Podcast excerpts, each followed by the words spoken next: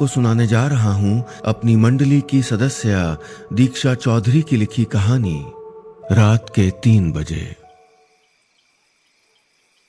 उस रात आसमान काले बादलों से भरा था, जैसे चाँद की हल्की सी रोशनी में भयानक चेहरों वाले कुछ शैतान धरती की तरफ़ झाँक रहे हों। चारों तरफ़ घुप सन्नाटा था और सन्नाटे में घुलती झींगुरों की आवाज़ दूर कहीं कुत्तों के रोने की आवाज़, सियारों के चीखने की आवाज़। वो भानगढ़ में थे। वो यानी दो कॉलेज स्टूडेंट्स कार्तिक और रूमी। दोनों तरफ़ बने खतरनाक खंडहरों वाले रास्ते पर। भानगढ़ का किला सामने दिख रहा था। दानवाकार पहाड़ों से घिरा हुआ। उन सभी खंडहरों के बारे में कुछ न कुछ भूतिया बातें मशहूर थी। कार्तिक और रूमी रात के उस पहर में, ऐसे ही एक खंडहर में पुरानी दीवारों के बीच चल रहे थे। कार्तिक, तुम्हें सच में डर नहीं लग रहा क्या? रूमी ने सहमी सी आवाज़ में पूछा। कार्तिक कैमरा हाथ में लिए हुए उससे थोड़ा आगे जाकर रुक गया। रूमी की तरफ़ पलटा और फटी आँखों से उसे देखता रहा। नहीं, उसे नहीं, उससे कुछ दूर। क्या हुआ? रूमी ने कांपती सी आवाज़ में पूछा। रूमी पीछे, तुम्हारे पीछे। सुनते ही रूमी ज़ोर से चीखी और कार्तिक ज़ोर ज़ोर से हंसने लगा। कितनी डरपोक हो तुम। मज़ाक था यार। कार्तिक ने कैमरा कंधे पर लटकाकर हँसते हुए कहा, रिलैक्स। तुम्हारे पीछे क्या इस पूरे खंडर में कहीं कुछ नहीं है? और कल सुबह तक साबित भी हो जाएगा मेरे वीडियो चैनल पे। रूमी गुस्से में उसे देखती रही। मारे डर के वो पसीने से भीग चुकी थी। मुझे नहीं आना तुम्हारे साथ। कहते हुए वो वापस उस दीवार की तरफ़ जाने लगी, जिसे फान कर वो दोनों उस खंडहर में घुसे थे। वो भी बाहर खड़े गार्ड को चकमा देकर। अरे, सॉरी ना, अब नहीं डराऊँगा, पक्का प्रॉमिस कार्तिक बोला, पर रूमी नहीं रुकी। अच्छा फिर ध्यान से जाना, उसने दोबारा शरारत की। कहीं अकेली देख के कोई आत्मा कंपनी देने ना चली आए। कार्तिक के इतना कहते ही रूमी दौड़कर उसके पास आ गई। तुम्हें मज़ाक सूझ रहा है? देखा नहीं बाहर गेट पे तीन तीन गार्ड हैं और साफ़ लिखा है कि शाम छह बजे के बाद खंडरों में आना मना है। पर तुम्हें तो अपने वीडियो चैनल के व्यूज़ बढ़ाने हैं। अरे यार, कार्तिक ने रूमी से कहा भूत वूत कुछ नहीं होता भाई, सब अफवाह है। रात की वीडियो बनाएँगे, डाल देंगे थ्रिलिंग लगेगा। अब चलो। दोनों उन बड़े बड़े पत्थरों वाले खंडहर में संभले कदमों से चलने लगे। रात के करीब ग्यारह बजे थे। दूर दूर तक कोई हलचल नहीं थी। जहाँ तक नज़र आए, साए साए करता अंधेरा और खंडहर। बिना छतों वाले पत्थर के घर जिनकी दीवारें एकदम सही सलामत थीं। कहीं दीवार के उस तरफ़ से झांकती, आधी टूटी हुई सीढ़ियाँ तो कहीं टूटी हुई खिड़कियाँ। जैसे कोई बैठा होगा उन खिड़कियों में, टकटकी लगाए, रास्ते से गुजरने वालों को देखता हुआ। पता क्या हुआ था? कार्तिक के साथ चलती रूमी बोली, उसने जवाब नहीं दिया। वो आगे बोली, कहते हैं तांत्रिक के काले जादू से पूरा शहर खत्म हो गया था। रातों रात बच्चे, बूढ़े, औरतें, राजा रानी सब अच्छा जी? कार्तिक ने कहा तो रूमी बोली हाँ किले के पीछे वाली पहाड़ी पर अब भी है उस तांत्रिक की कुटिया। और वो तांत्रिक? उसका काला जादू खुद उसे भी निकल गया। हाँ।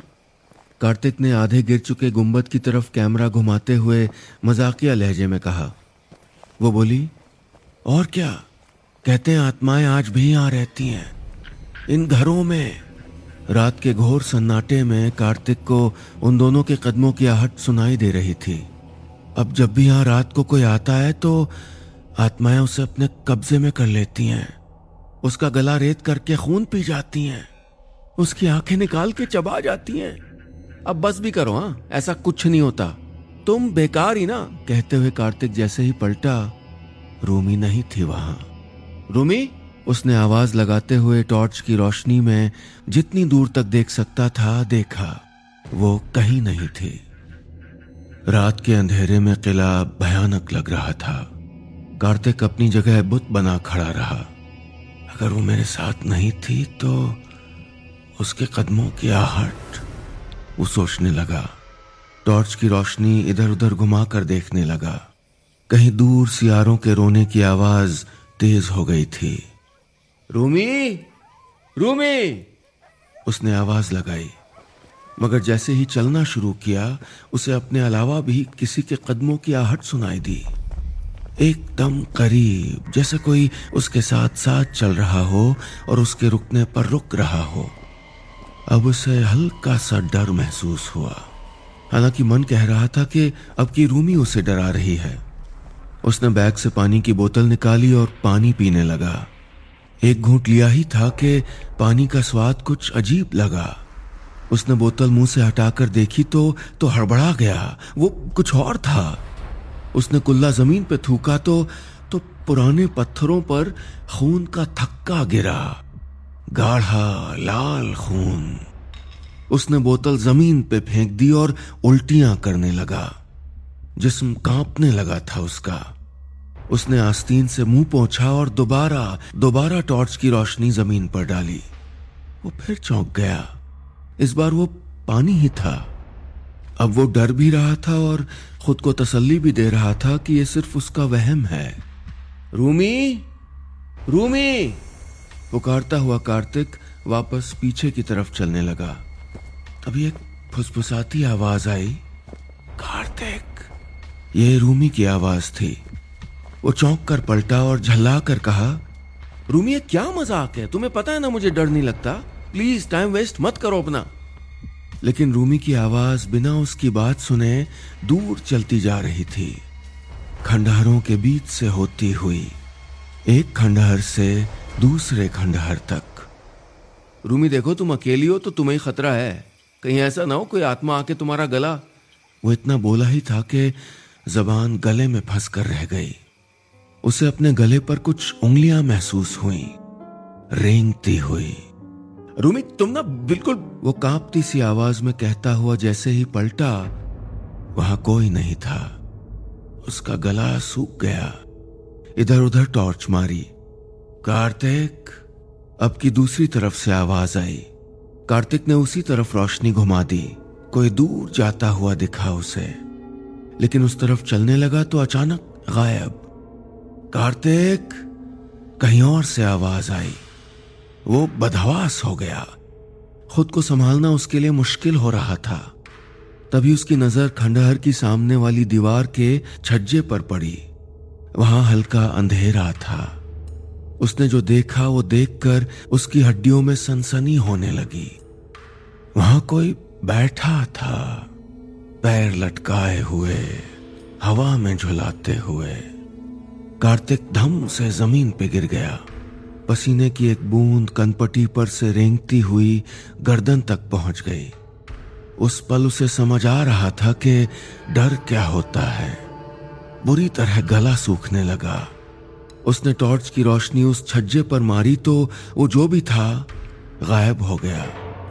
वो सूखे हुए मुँह से उस तरफ़ देख ही रहा था कि बिल्कुल कान के पास किसी के कुछ चबाने की आवाज़ आई, जैसे कोई हड्डियाँ चबा रहा हो किसी की। चटकती, टूटती हड्डियाँ। वो ठिठक कर उठ गया। लेकिन ये क्या? उसने देखा कि वहाँ ज़मीन पर एक कुत्ता पड़ा था। हाँ कुत्ता, एक मरा हुआ कुत्ता, खून से सना हुआ। वो चीखना चाहता था, मगर आवाज़ घुट गई थी जैसे। वो लड़खड़ाता हुआ दौड़ने लगा। जाने किस तरफ़, बस भागता गया तब तक, जब तक उसकी सांस नहीं फूल गई।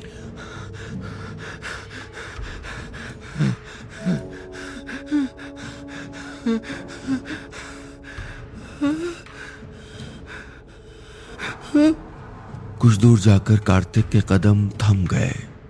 नज़र घुमाकर देखी तो एक खंडहर के बीचों बीच बने कुएँ की मुंडेर पर रूमी खड़ी थी। दोनों हाथ फैलाए। रूमी कुएँ की मुंडेर पर किसी बुत की तरह खड़ी थी। चेहरा आगे की तरफ़ झुकाए, बाल खोले। उसे देखकर कार्तिक को थोड़ा डर भी लगा और राहत भी हुई। रूमी? उसने आवाज़ लगाई तो रूमी ने वहीं खड़े खड़े चेहरा घुमा कर देखा। कुछ अजीब तरीके से और बिना कुछ कहे कुएँ की तरफ़ पलट गई। रूमी, ये ये क्या कर रही हो?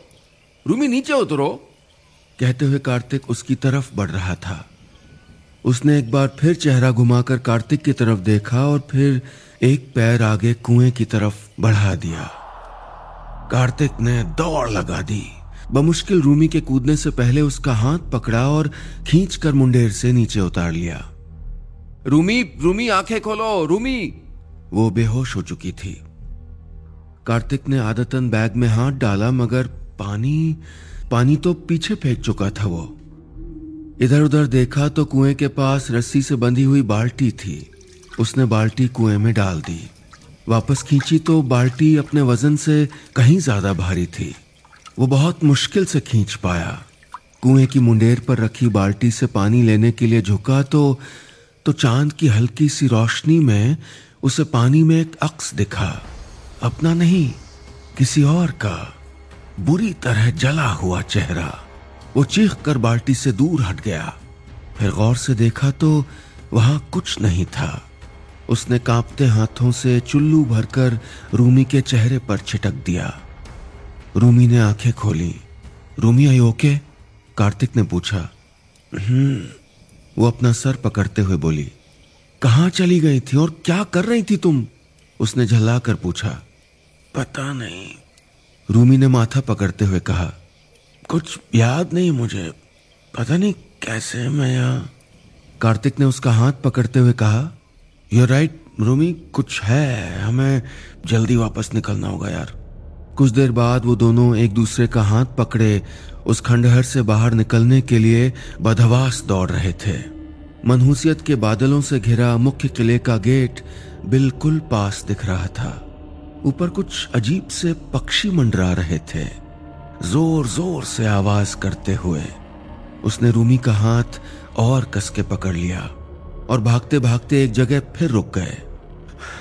ये तो ये तो वही जगह जहाँ से गए थे ना, हा? वो दोनों जैसे किसी तिलिस्म में कैद हो गए थे। बार बार घूमकर उसी जगह आ जाते थे। हर रास्ता इस बड़े से डरावने दरवाजे के पास पहुँचा रहा था। रूमी रूमी, हम हम हम कैद हो गए। रूमी, कार्तिक ने हाफते हुए कहा। वो बदवास सी उस दरवाजे की टेक लगाकर खड़ी हो गई। मौत जब बिल्कुल करीब से दिखती है तो जहन सोचना, समझना बंद कर देता है। कार्तिक वैसा ही महसूस कर रहा था। तभी एक आहट हुई। वो दरवाज़ा हिला। दोनों ने चौंक कर देखा। तेज आवाज़ करता हुआ गेट खुला तो रूमी, भागो! कार्तिक ने कहा, मगर दोनों में से किसी में अपनी जगह से हिलने की हिम्मत नहीं बची थी। तभी दरवाज़ा पूरा खुल गया। सामने से एक रोशनी उनकी आँखों पर पड़ रही थी। आँखें चुंधिया गई थी दोनों की। वो डर के मारे एक दूसरे का हाथ पकड़े, धीरे धीरे पीछे हटने लगे। किले का वो दरवाज़ा कुछ ढलान पर था। अपनी तरफ़ बढ़ती उस रोशनी से डरते हुए, पीछे हटते हुए वो दोनों ये बात भूल गए थे। तेज रोशनी, कदमों की आहट, लाठी की टक टक उनके एकदम करीब पहुँचने को थी कि कार्तिक का पैर फिसला और वो ढलान पर लुढ़कने लगा। रूमी का हाथ उसके हाथ से छूट गया था वो वहीं खड़ी रही। वो रोशनी सीधे कार्तिक के चेहरे पर पड़ी। वो दर्द से कराहता हुआ हड़बड़ा कर खड़ा हो गया। कौन है उधर? उस रोशनी के पीछे से कड़क आवाज़ आई। टॉर्च रूमी की तरफ़ घूमी तो वो उसका चेहरा देख पाया। सांस में सांस आई।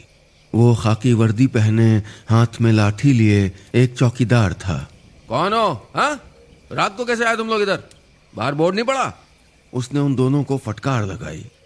टॉर्च की रोशनी में उस चौकीदार का चेहरा भयानक लग रहा था। बेतरतीब भवें नाक पर पुरानी चोट का निशान और मुँह से बाहर झांकते हुए आगे के दो दांत। जी वो वो हम रास्ता भटक गए। कार्तिक ने बहाना बनाया। कब से बस यहीं घूम रहे इतना सुनते ही वो कुछ ऐसे हंसा जैसे चाहता ना हो कि वो दोनों उसे हंसता हुआ देखें। सैकड़ों खंडहरों से उस ऊँचे गुंबदों वाले किले से टकराती हुई हवा की साए साए गूंज रही थी। वो चलने लगा। अरे सुनिए तो बाहर जाने का रास्ता। मेरे साथ आओ। उसने कहा। पीछे के दरवाजे से निकल जाना। उसने चलते चलते ही कहा और वो दोनों उसके पीछे चलने लगे। जैसे ही दरवाज़ा पार करके भीतर आए, वो फिर से बंद हो गया। चौकीदार के पीछे चलते हुए कार्तिक और रूमी ने पहले वीरान पड़े मैदान को पार किया। किसी समय में शाही बागीचा रहा होगा, लेकिन अब सूखी हुई घास, मुरझाए हुए फूलों की क्यारियाँ, चाँद की धुंधली सी रोशनी में सब धुंधला सा दिख रहा था। वो चौकीदार के पीछे चलते रहे। थोड़ी दूर पर दो रास्ते दिख रहे थे। एक उस गुंबदों वाली इमारत के भीतर जाता हुआ और दूसरा पीछे के जंगल की तरफ़। चौकीदार कोई राजस्थानी गीत गुनगुनाते हुए चल रहा था। अब वो लोग एक बड़े से बरगद के नीचे से गुजर रहे थे कि तभी कार्तिक को किसी के रोने की आवाज़ सुनाई दी। ये ये सुना आपने? कार्तिक ने चौकीदार से पूछा तो वो रुक गया। क्या सुना? कार्तिक को आवाज़ अब भी सुनाई दे रही थी। किसी के सिसकने की, फिर दहाड़े मार मार के रोने की। चौकीदार कुछ नहीं बोला, वापस चलने लगा। रूमी ने कार्तिक का हाथ कसकर पकड़ रखा था। आवाज़ें तेज होने लगी, और तभी तभी उस बड़े से बरगद के पेड़ पर कुछ सरसराहट हुई, जैसे कोई ज़ोर से हंसा और कार्तिक को लगा जैसे कोई उसके ऊपर कूद गया। वो ज़मीन पर गिर गया। आँखें बंद थीं और कलेजे पर जाने क्या वजनदार चीज़ जिसका वज़न और हँसी वो लगातार बढ़ती हुई महसूस कर रहा था। वो ज़ोर ज़ोर से चीखने लगा। हँसी की आवाज़ उसके जहन में हथौड़े की तरह चुभ रही थी। हाथ पैर सुन्न हो गए थे, आँख चाह कर भी खोल नहीं पा रहा था। लग रहा था जैसे कोई गहरी खाई है और वो गिरता जा रहा है। उसकी आँखें खुली तो सब कुछ एकदम शांत था। वो ज़मीन पर था और चौकीदार और रूमी उसके एकदम पास बैठे थे। क्या हुआ? चौकीदार ने पूछा, लेकिन कार्तिक कुछ भी जवाब नहीं दे सका। उसका दिल अब तक तेज़ी से धड़क रहा था। लो, पानी पियो। चौकीदार ने एक पुरानी सी बोतल उसे दी और खुद उठकर आगे चला गया। कितना अजीब आदमी था ये। मैंने पहले ही मना किया था। रूमी उसे संभालते हुए बोली, कार्तिक बदवास सा उसकी तरफ़ देखता रहा। अब जल्दी चलो, तीन बजने वाले हैं। चौकीदार की आवाज़ आई। कार्तिक और रूमी दौड़कर उसके थोड़ा करीब आ गए। तीन तीन बजे मतलब? कार्तिक ने दबी सी आवाज़ में पूछा। अब वो लोग किले के भीतर एक गलियारे में चल रहे थे। दोनों तरफ़ बड़े बड़े खाली कमरे थे। एक कमरे के आगे आकर कार्तिक थम गया। ठीक सामने एक आईना था। आदम कद आईना जिसके बीचों बीच एक दरार थी।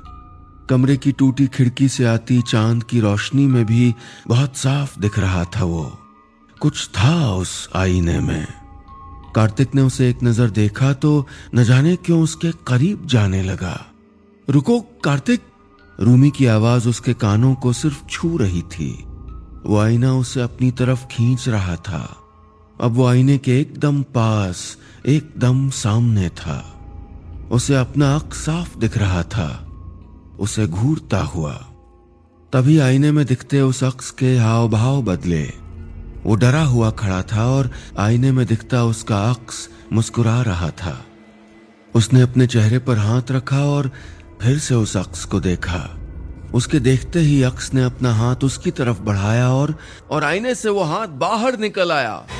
उस हाथ ने कार्तिक को धक्का दे दिया और वो गिर पड़ा।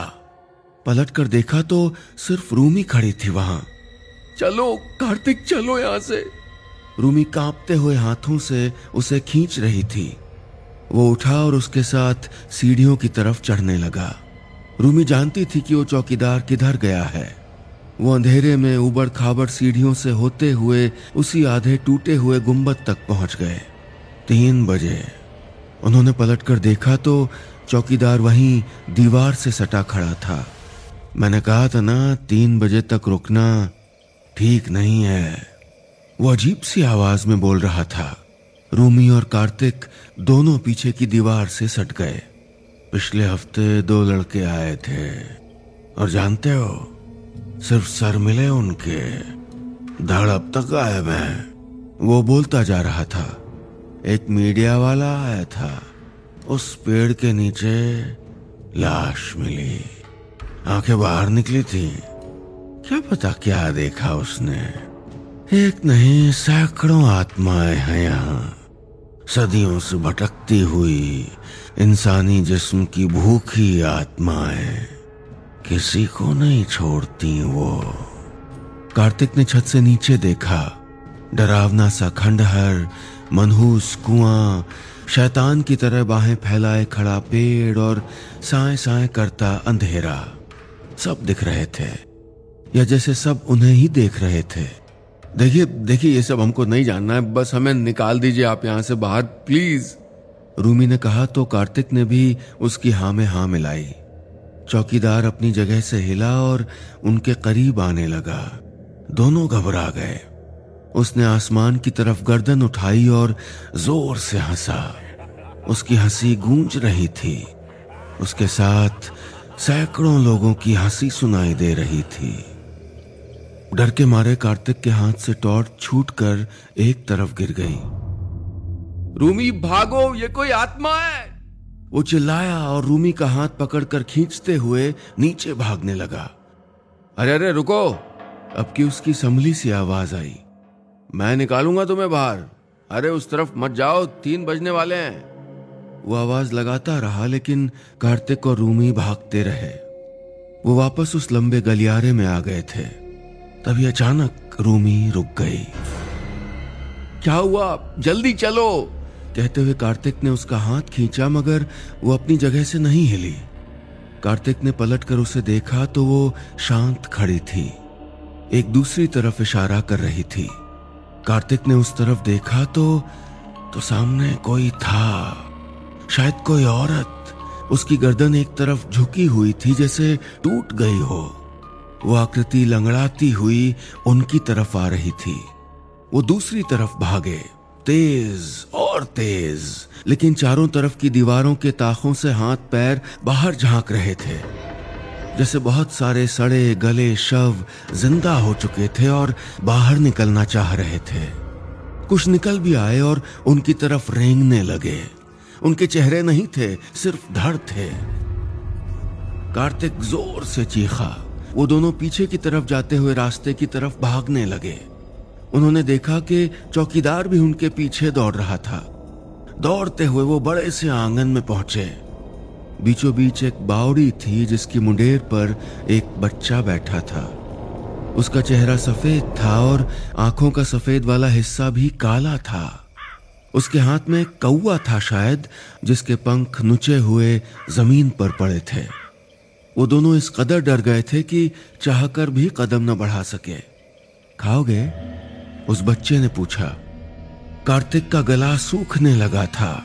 ऐसा लग रहा था कि दिल धड़कना बंद करने वाला है बस। बच्चा जरा सा हंसा और और वो कौआ कार्तिक की तरफ़ फेंक दिया। रूमी और वो दोनों एक साथ चीखे। मना किया था ना मैंने? चौकीदार की हाफती सी आवाज़ आई तो उन्होंने पलट कर देखा। वो हाफ़ रहा था।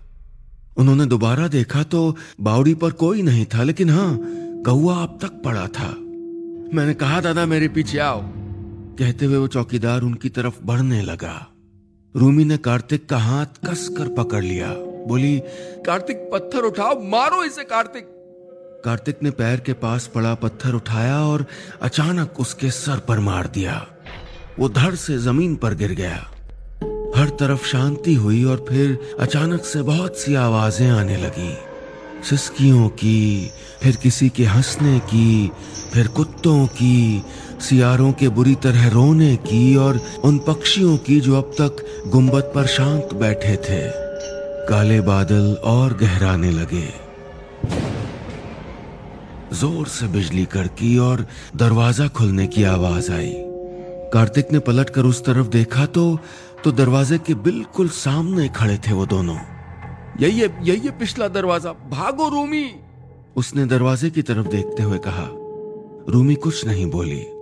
रूमी, वो पलटा तो आवाज़ हलक में अटक कर रह गई। रूमी उस बावड़ी के किनारे बैठी थी। हाथ और मुँह खून से सने थे। बाल बिखरे हुए।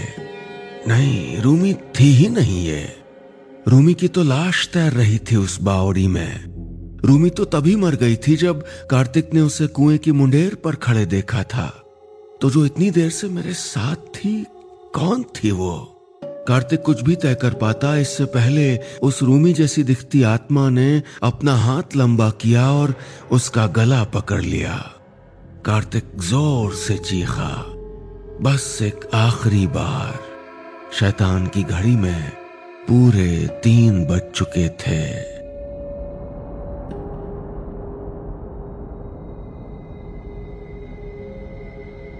बस इतनी सी थी ये कहानी।